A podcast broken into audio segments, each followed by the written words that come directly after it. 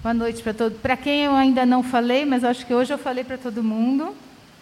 Queria começar dizendo que é muito bom, né, encontrar pessoas que nós amamos, que a gente conhece e também as que a gente não conhece. Hoje, em especial, eu queria é, dar um oi para uma pessoa que está longe, que não está aqui, mas que pela primeira vez vai participar do culto, que é a Fabiane. Ela é uma, uma moça que eu não conheço, mas tenho acompanhado o deserto dela. E essa semana ela me ligou e falou: Eu preciso dizer para você que eu quero dar glória a Deus por tudo que está acontecendo na minha vida. E eu ia pregar sobre isso. e eu falei: Ô oh, Senhor, como é difícil dar glória a Deus pelo deserto, por estar no deserto. E eu queria convidar vocês a, quando vocês lembrarem do deserto de vocês, vocês lembrarem da Fabiane, que está sendo fielmente conduzida pelo Senhor no deserto. E a gente tem visto frutos maravilhosos na vida dela. E eu tenho certeza que em breve eu a conhecerei pessoalmente. Ah, eu, como disse o João Paulo, eu Há algum nem sei mesmo quantos domingos atrás, já faz tempo. É, a gente conversou um pouco sobre quais eram as lições que o deserto nos ensina. Olha, isso aqui é um óculos patrocinado pela família Esteves, que da outra vez eu fiquei caindo óculos. e ele disse que ia me ajudar e me ajudou. Vamos ver se funciona, né, Rubinho? Vamos ver se eu me comporto. Mas enfim, parece que é bom. Na última lição, a gente viu que o deserto nos ensinava pelo menos três coisas. Eu não vou perguntar se vocês lembram, eu já vou passar a cola para ninguém ficar, nem eu ficar sem graça, nem vocês também, né? Porque senão eu ia ficar de péssima professora. Mas a lição dizia que um Deus é, tinha como propósito ensinar o povo que ia entrar na terra prometida. Eles estavam diante do futuro deles e eles seriam uma nação que tinham como propósito revelar quem Deus era para a humanidade. E em, antes deles entrarem, Moisés fez uma a lição final, deu uma recuperada na moçada e disse: Olha, se vocês não aprenderam nada até agora, tem três coisas que vocês precisam é, lembrar de quando vocês passaram. E dizia sobre o que? A primeira lição dizia sobre a importância da memória, que nós precisamos constantemente recordar os feitos do Senhor, porque é essa memória que mantém com sentido o nosso futuro. Então, lembrar das coisas que Deus fez e das coisas que, de, de quem Deus é, nos dá sentido para o presente e nos anima para o futuro. Então, uma das coisas que a gente precisa sempre saber, que precisamos aprender, é lembrar das coisas que Deus faz e quem Ele é. A segunda diz respeito à revelação. Deus no deserto se revela, e nós vimos que ele se revela por amor, que a ação de revelação de Deus, ou o ato de se revelar, é de demonstrar, de tornar conhecido o amor que ele tem por nós. Foi por causa do amor aos pais que ele se revelou no meio do fogo. Não vou, não vou pregar de novo, tem gravado. E a terceira lição dizia respeito sobre a obediência, que a obediência deveria ser uma resposta nossa de amor ao amor de Deus por nós. E que a obediência, ela é o sinal da graça revelada, ou seja, você conheceu a graça de Deus. Isso é a lição passada. E aí eu disse que tinha a segunda parte, porque as lições aprendidas nos desertos foram pelo menos três. Hoje eu vou falar sobre a pedagogia. Como é que Deus ensina? É um método, tá bom? Então é por isso que a gente dividiu. É, a pedagogia são um conjunto de instrumentos, de maneiras de fazer alguém aprender. Correto? Então a gente, quando escolhe, quando pode escolher uma escola para um filho, uma das coisas que a gente tenta saber é qual é o método que essa escola utiliza para ensinar, tá bom? Então é por isso que eu resolvi dar o nome de a pedagogia da escola do deserto. Como é que Deus nos ensina? E antes de tudo, antes da gente é, lembrar começar propriamente dito no, no texto, a gente precisa lembrar que a graça de Deus ela é sempre ativa e ela age através de todas as coisas e circunstâncias para o nosso bem. A graça de Deus é ativa e ela sempre age em prol do nosso bem, ainda que a gente não compreenda, ainda que a gente fique meio na dúvida. Porque nem sempre o nosso bem é exatamente aquilo que a gente gostaria que fosse.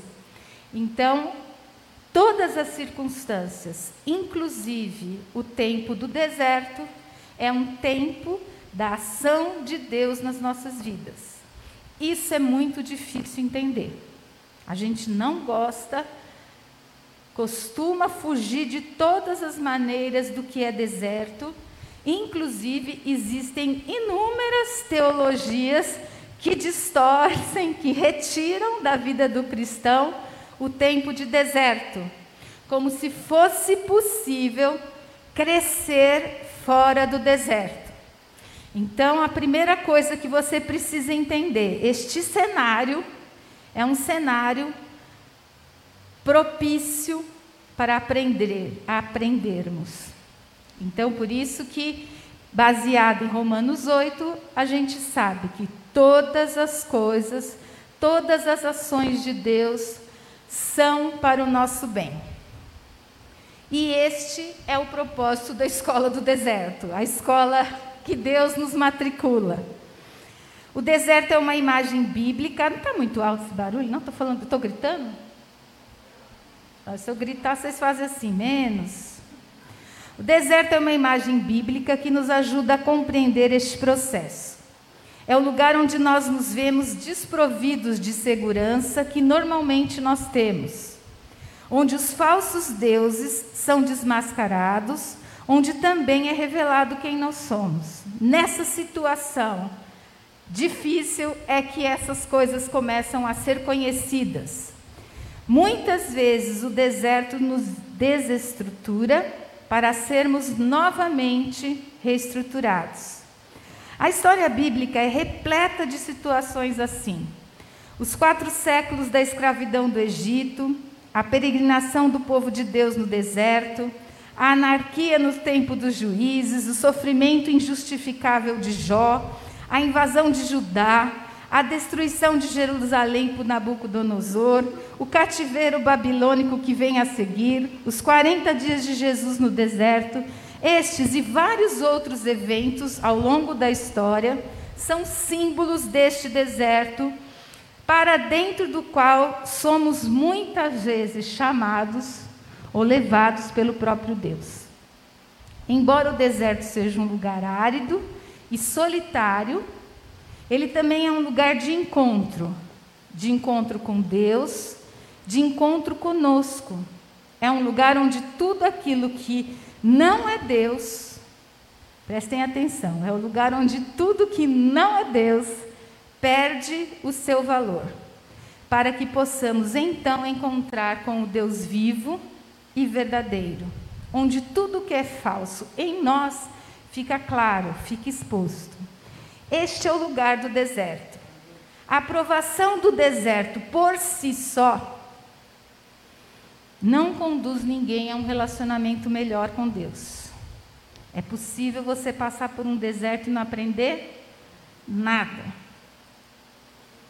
fique atento, que o fato de você estar passando por um deserto não significa que você vai melhorar o seu relacionamento com Deus. A maioria das vezes o que acontece é o oposto.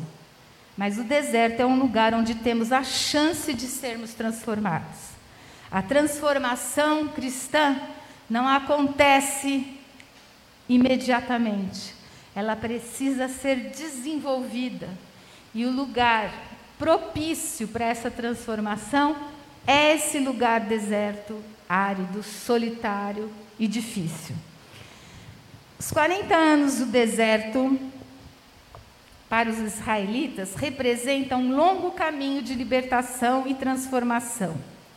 Nos tantos anos de cativeiro, a cultura da escravidão certamente moldou o jeito do povo viver, embora fosse desejável, eles ainda precisariam de um longo caminho para se despir dessa cultura de escravidão e para entender o sentido da liberdade. Nós também vivemos muitos anos escravos do pecado e precisamos nos despir dessa cultura da escravidão para nos aproximarmos e compreendermos a liberdade que nós temos em Cristo Jesus. A cultura da escravidão estava impregnada neles, precisavam passar por um processo profundo para construir uma nova identidade. A presença dos deuses do Egito era muito forte entre eles e seria necessário um tratamento profundo para se desfazerem da cultura idólatra e da cosmovisão confusa que eles adquiriram no Egito. O sentido das pragas que eles viram Deus enviar sobre o povo do Egito não era matar pessoas, mas desmascarar os falsos deuses e afirmar o verdadeiro Deus. Reafirmar que só Yahvé é o Senhor. Os falsos deuses nos oferecem sentido e prometem dar aquilo que desejamos mesmo que o resultado final seja a morte. E, portanto, existe uma extraordinária pedagogia divina para o deserto. Queria que vocês abrissem. Não, você vai pôr lá? Mas quem quiser abrir, ainda é comum entre os cristãos abrir a Bíblia e ler a Bíblia, né? Não é só no negócio de apresentar. Mas o convite é para lermos então Deuteronômio 8, versículos 2 e 3. Leiam sempre, gente. A gente não pode ler o capítulo inteiro aqui, que fica meio, né? Over. Mas é importante que vocês leiam todo o capítulo, mas eu quero destacar nesse dia apenas esses dois versículos, porque ele descreve claramente o que é que eu quero trazer para vocês. Lembre-se de como o Senhor, o seu Deus, os conduziu por todo o caminho no deserto durante esses 40 anos para humilhá-los e pô-los à prova, a fim de conhecer suas intenções, se iriam obedecer os seus mandamentos ou não. Assim, ele os humilhou e os deixou passar fome, mas depois os sustentou com maná, que nem vocês nem seus antepassados conheciam para mostrar-lhe que nem só de pão viverá o homem, mas de toda palavra que procede da boca do Senhor. Esse pequeno texto tem muitos elementos é, que são bastante significativos do ponto de como Deus usou essa situação, qual era a intenção de Deus e como é que ele cuidou para que aquele povo viesse a se tornar um povo que mostrasse quem Deus é para todos os povos. Então, temos aqui pelo menos quatro processos e hoje eu quero tratar dos quatro. Quais são os processos pedagógicos? Humilhar, provar, conhecer o coração e revelar a integridade e a nossa fidelidade. Muita coisa, né? você já de cara saber que quando você está matriculado na escola do deserto, é desse jeito que você vai aprender. Não é fazendo provinha qualquer. Será humilhado, será provado, você vai revelar, conhecer o que o seu coração de fato tem e traz, e vai verificar a integridade e a fidelidade, a sua obediência. É isso que o método do deserto fará comigo e com você. Vamos para humilhar. Terrível. Humilhar não é diminuir ou envergonhar alguém. Tá certo? Isso é importante entender o que é humilhar. Humilhar não é diminuir ninguém, nem envergonhar ninguém. Mas é levar uma pessoa, uma igreja, ou mesmo uma nação, a perceber a sua realidade, a reconhecer de fato quem é. Isto é a condição de humilhar. É tornar numa condição de que você de fato se coloque no lugar de quem você deveria ser. Mais do que isso, é reconhecer quem Deus é. Não é só saber quem você é, mas humilhar, ser humilhado por Deus, é estar numa condição em reconhecer quem Deus é, seu poder, sua grandeza e também reconhecer quem são os falsos deuses que habitam por próximo de você. Ser humilhado é uma experiência muito difícil. Ninguém naturalmente deseja passar por isso. Não é escolha sua. E isso também é bem complicado, que eu não escolho ser humilhado por Deus.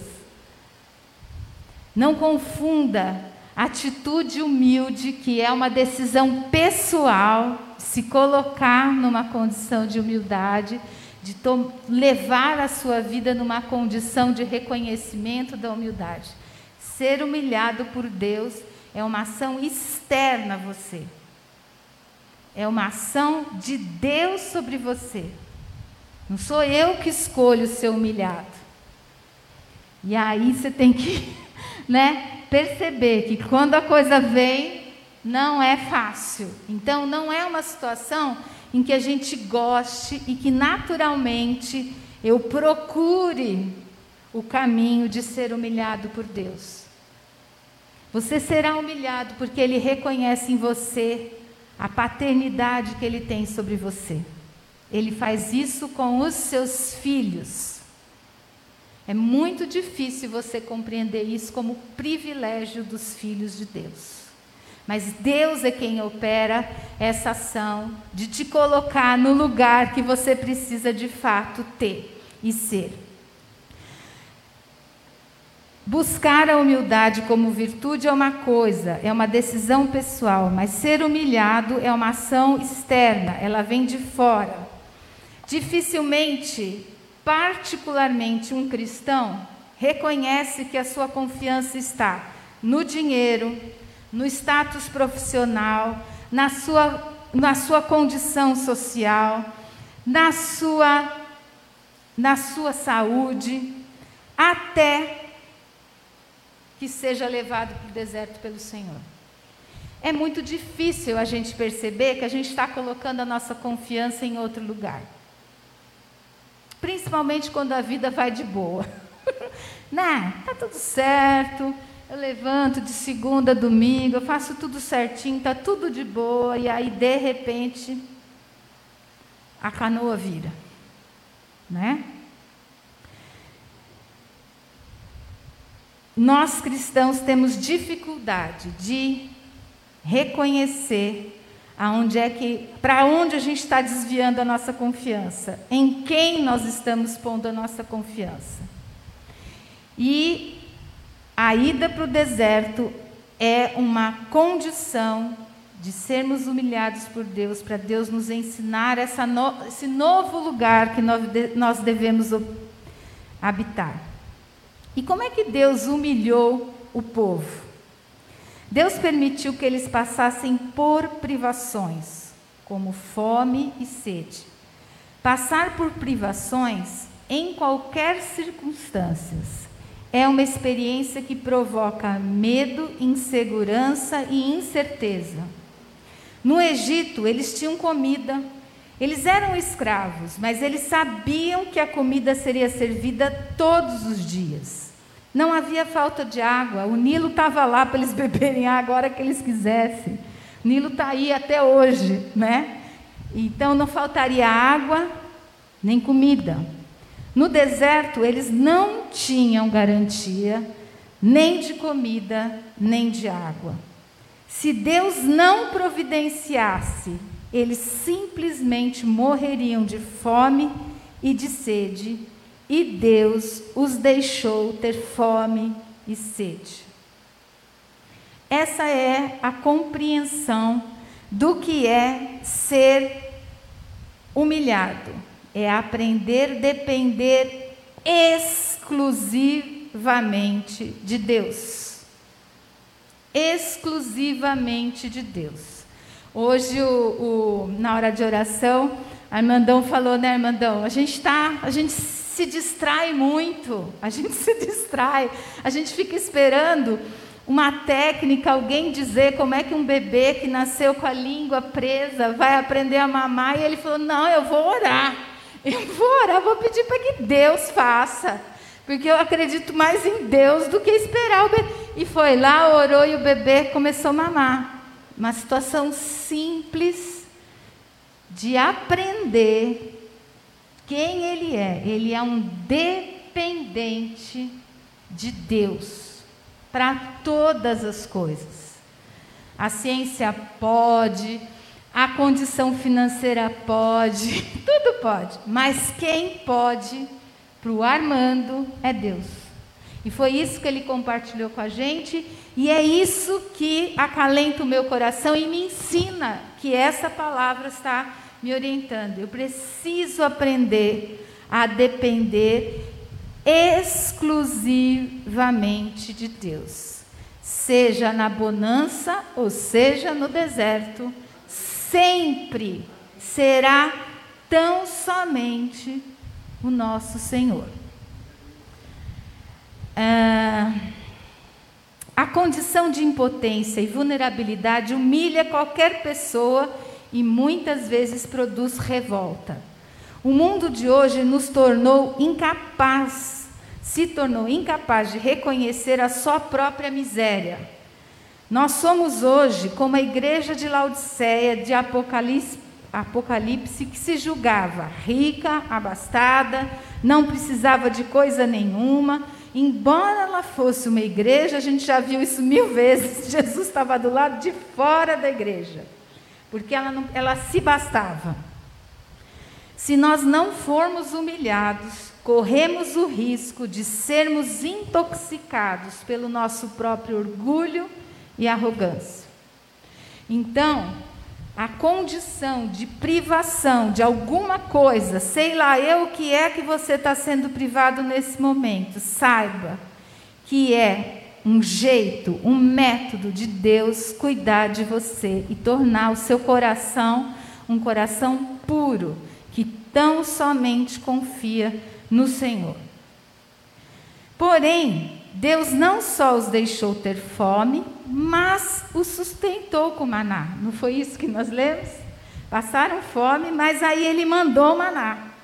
O sustentou para que compreendesse que somente Deus poderia dar vida e sustento a eles. Será que a gente tem, já tem essa lição aprendida? Será que nós já sabemos disso? Nenhum Deus do Egito faria o que Deus fez por eles. Não foi fácil aprender essa lição e muitos certamente não a aprenderam. Não foi fácil para eles, não é fácil para nós, mas é uma lição necessária quando nos tornamos incapazes de andar humildemente diante do nosso Deus. Tá com o narizinho em pé, vai ser humilhado. Entendeu? Resumindo o ponto da lição, tá de narizinho em pé, vai tomar cacetada para baixar o nariz e aprender a andar humildemente, dependendo tão somente do nosso Senhor. Segundo método. Vamos lá, segundo degrau da pedagogia, o negócio é pó. O segundo, para te provar. Não basta humilhar, agora vai aprovar.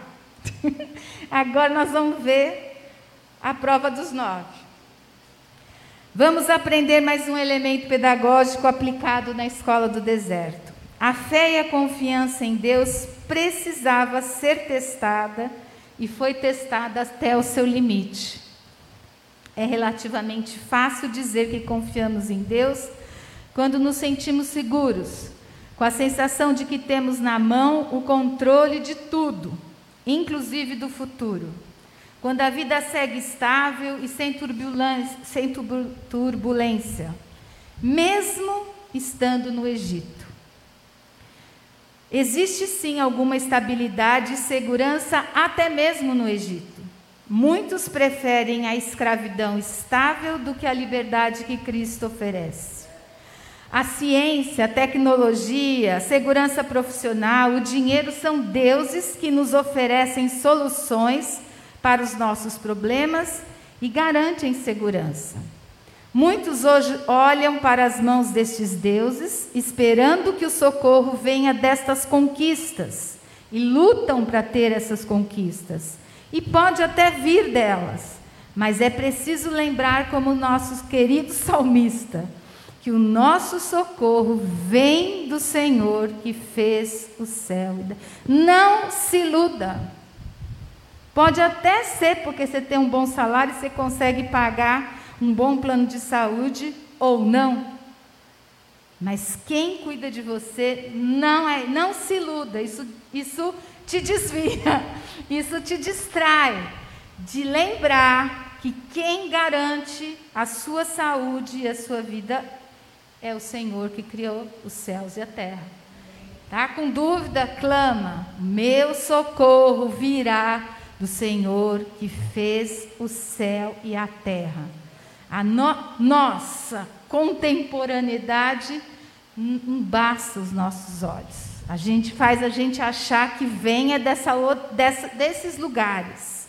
Pode vir da condição bacana, parabéns para quem está conquistando. Não estou mandando todo mundo ficar vagabundo, esperando o maná cair do céu, por favor. Mas tudo que chegar à sua mesa, saiba, saiba que chega porque o Senhor enviou como socorro.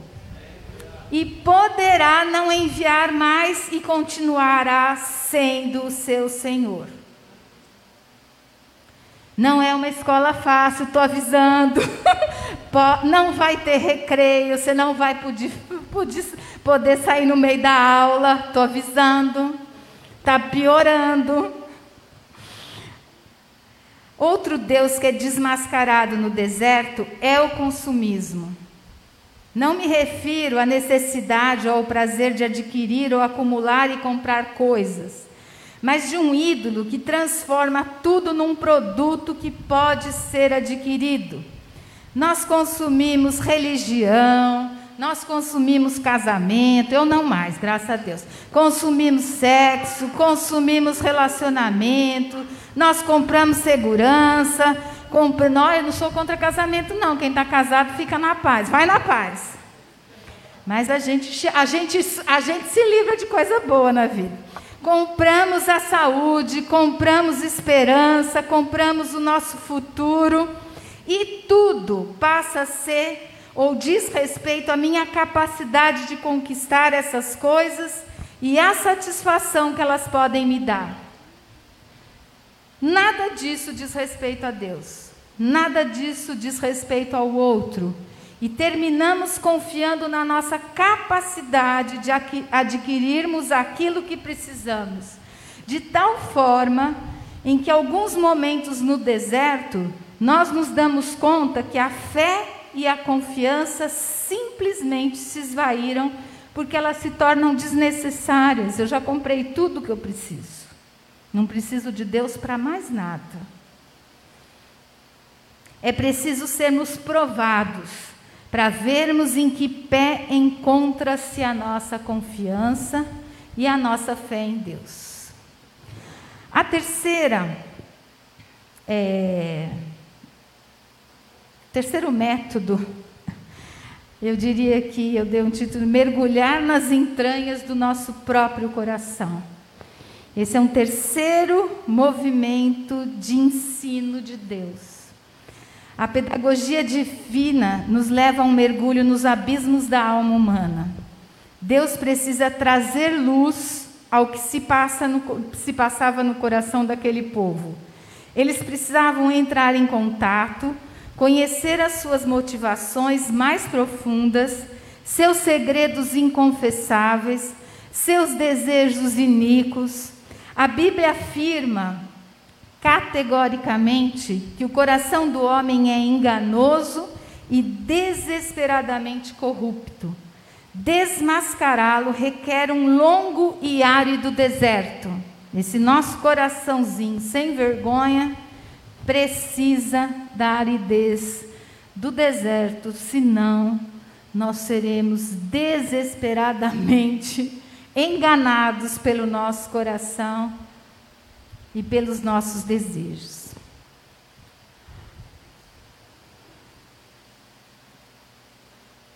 Dificilmente alguém faria isso por conta própria, porque abrigamos no nosso coração inúmeros deuses que nos iludem e nos enganam. A cultura narcisística, o culto ao ego, estão presentes em todo lugar nas redes sociais, na política, na religião, nas empresas, nos filmes. A identidade humana moderna é construída de aparências. Admiramos e cultuamos a imagem falsa, arquitetada por profissionais caríssimos que fabricam a mentira. O deserto é o lugar onde o coração humano é desnudado. A gente vive em oposição a isso. A nossa sociedade nos convida a sermos um falso brilhante. Todo mundo é um bom fake news, né? E é isso que o deserto vai tentar desmascarar. Essa pessoa que você de fato é.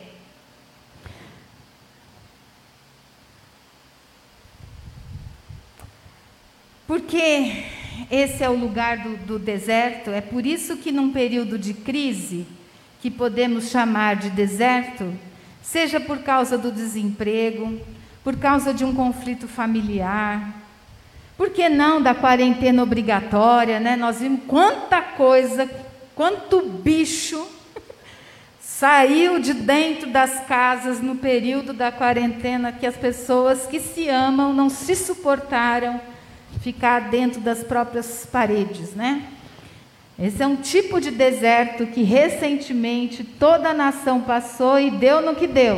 E ninguém se suporta, ninguém gosta de deserto.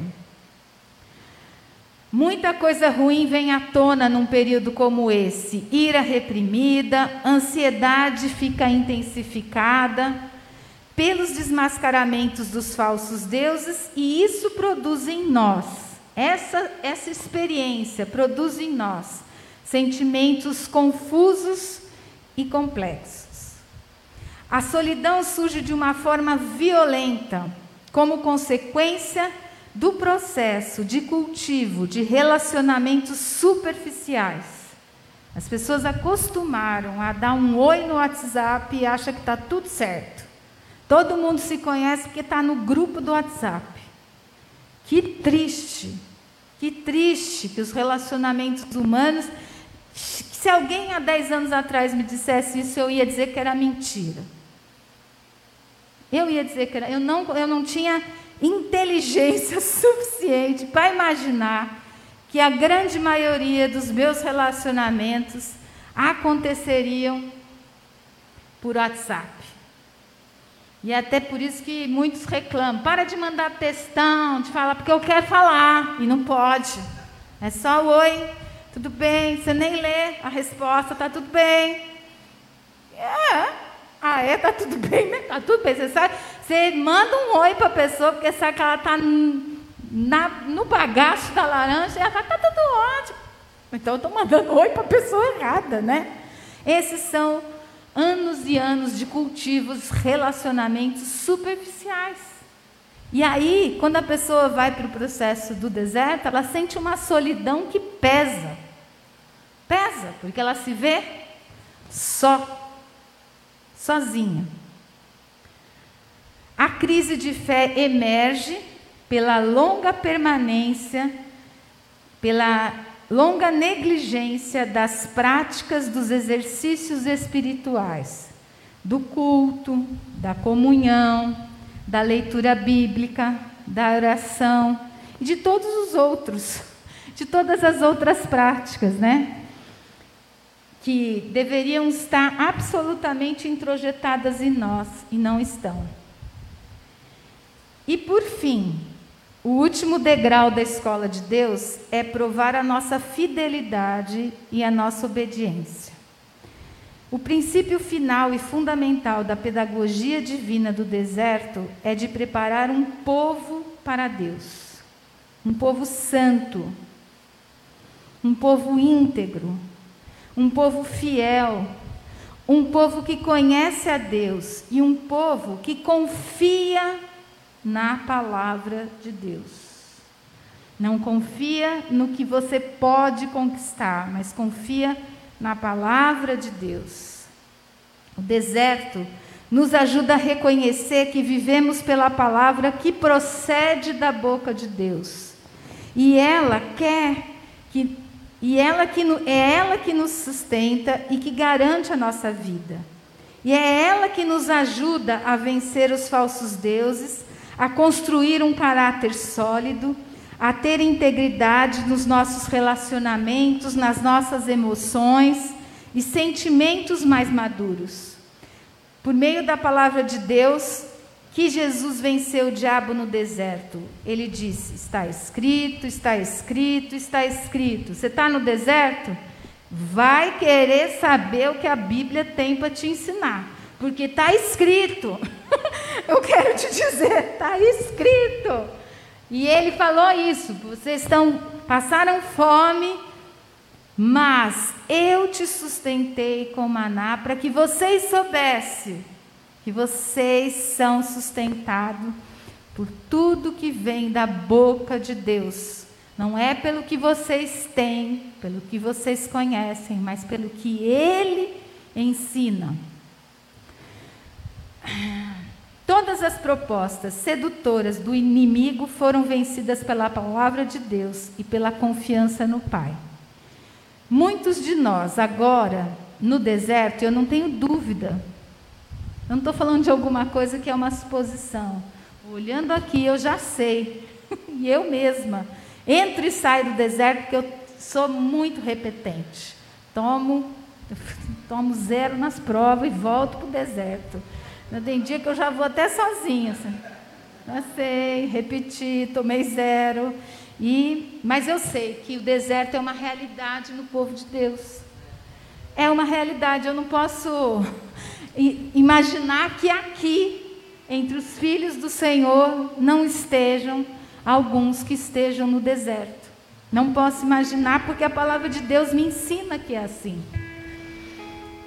Muitos de nós estão sendo provados aos limites da sua fé.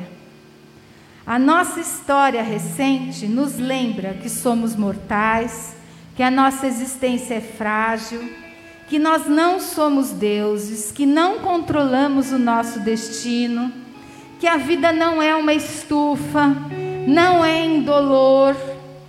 Todos nós cruzamos vales escuros da vida Todos somos assolados com dor e todos somos levados ao deserto. O deserto não é um acidente de percurso na jornada da sua vida, é uma agenda de Deus na sua vida. Lembre disso. É a agenda de Deus com você. É Deus quem te matricula na escola do deserto. A escola do deserto nem, não tem um propósito de destruir a sua vida, mas de fortalecê-lo. Como toda escola tem propósito de ensino. Deus primeiro trabalha com você, para depois trabalhar através de você. A vida com Deus precede ao trabalho com Deus. Deus te matricula na escola do deserto para ele trabalhar no seu caráter, no seu temperamento, na sua personalidade. A escola do deserto, eu diria que é a escola de nível superior do Espírito Santo, não é pré-primário. É onde ele forma e forja pessoas importantes para o seu reino. Nessa escola, você precisa depender mais do provedor do que da provisão. Precisará confiar em Deus para ser o seu sustentador. Tal, talvez você esteja passando um momento muito difícil, amargo e doloroso. Talvez cruzando esse deserto da solidão, do abandono, do esquecimento, talvez com provisão escassa, mas entenda uma coisa: nada disso é acaso. Deus está no controle. Ele sabe de todas as coisas e quando você sair dessa escola do deserto, você estará preparado para as, os grandes embates da vida e Deus conduzirá você em triunfo e abençoará a sua história, a sua vida. E eu queria terminar, lembrando, domingo passado, é, o João Paulo pregou sobre a necessidade da gente voltar ao primeiro amor e ser o nosso coração queimar tão somente por Deus. E naquele texto que está em Jeremias 2, né? Peraí, só um minutinho.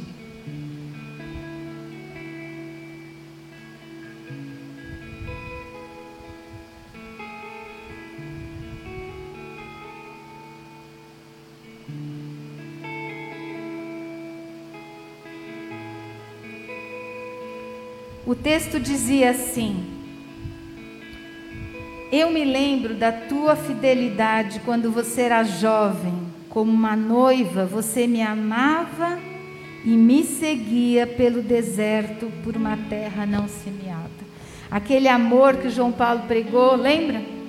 Esse texto acendeu na minha cabeça de novo. Primeiro amor ama o nosso Deus quando você anda no deserto. É lá no deserto que aquele amor que fomos ensinados domingo passado, ele é acendido. Vocês cantaram isso hoje. Cantaram pedindo para que Deus acenda, para que ele seja tão somente o mais importante. E o caminho do deserto não é um lugar para fugir. É um lugar que você tenha certeza de que Ele estará com você, assim como Ele esteve com o povo no Egito, com o povo na, na, na, em Canaã, Ele está conosco. E Ele não nos priva para que a gente se sinta só humilhado, mas para que se sinta cuidado, para que viva a liberdade que Cristo nos traz liberdade de todos os deuses falsos de tudo aquilo que embaça a nossa vista, tudo aquilo que confunde o nosso coração. É disso que o Senhor quer tratar em nós. Ele quer nos livrar daquilo que consome a vida das pessoas e os afasta da presença do único sustentador, do único que provê tudo que nós precisamos. E eu queria orar agora por vocês, por todos nós. Senhor, Tu és maravilhoso e nós cremos nisso. É difícil, Senhor, passar por esse tempo, por tempo de deserto, mas nós te agradecemos porque a Tua palavra nos ensina que tudo isso não é em vão. Aliás, que nada disso é por acaso, Senhor, porque o Senhor cuida de nós e o Senhor quer tratar do nosso coração, quer nos levar para um lugar de fato de segurança e de cuidado. Por isso eu te peço, Senhor, em nome de Jesus, faz com que o deserto de todos os que estão aqui seja, Senhor, um tempo de aprendizagem profunda, de que os nossos caráteres, a nossa personalidade seja transformada por Ti. E que saiamos, Senhor, deste tempo com mais fé, com mais esperança, com mais amizade contigo, Senhor. Que nós possamos viver uma vida totalmente liberta daquilo que nos escraviza para a tua honra e para a tua glória, Senhor. Em nome de Jesus. Amém.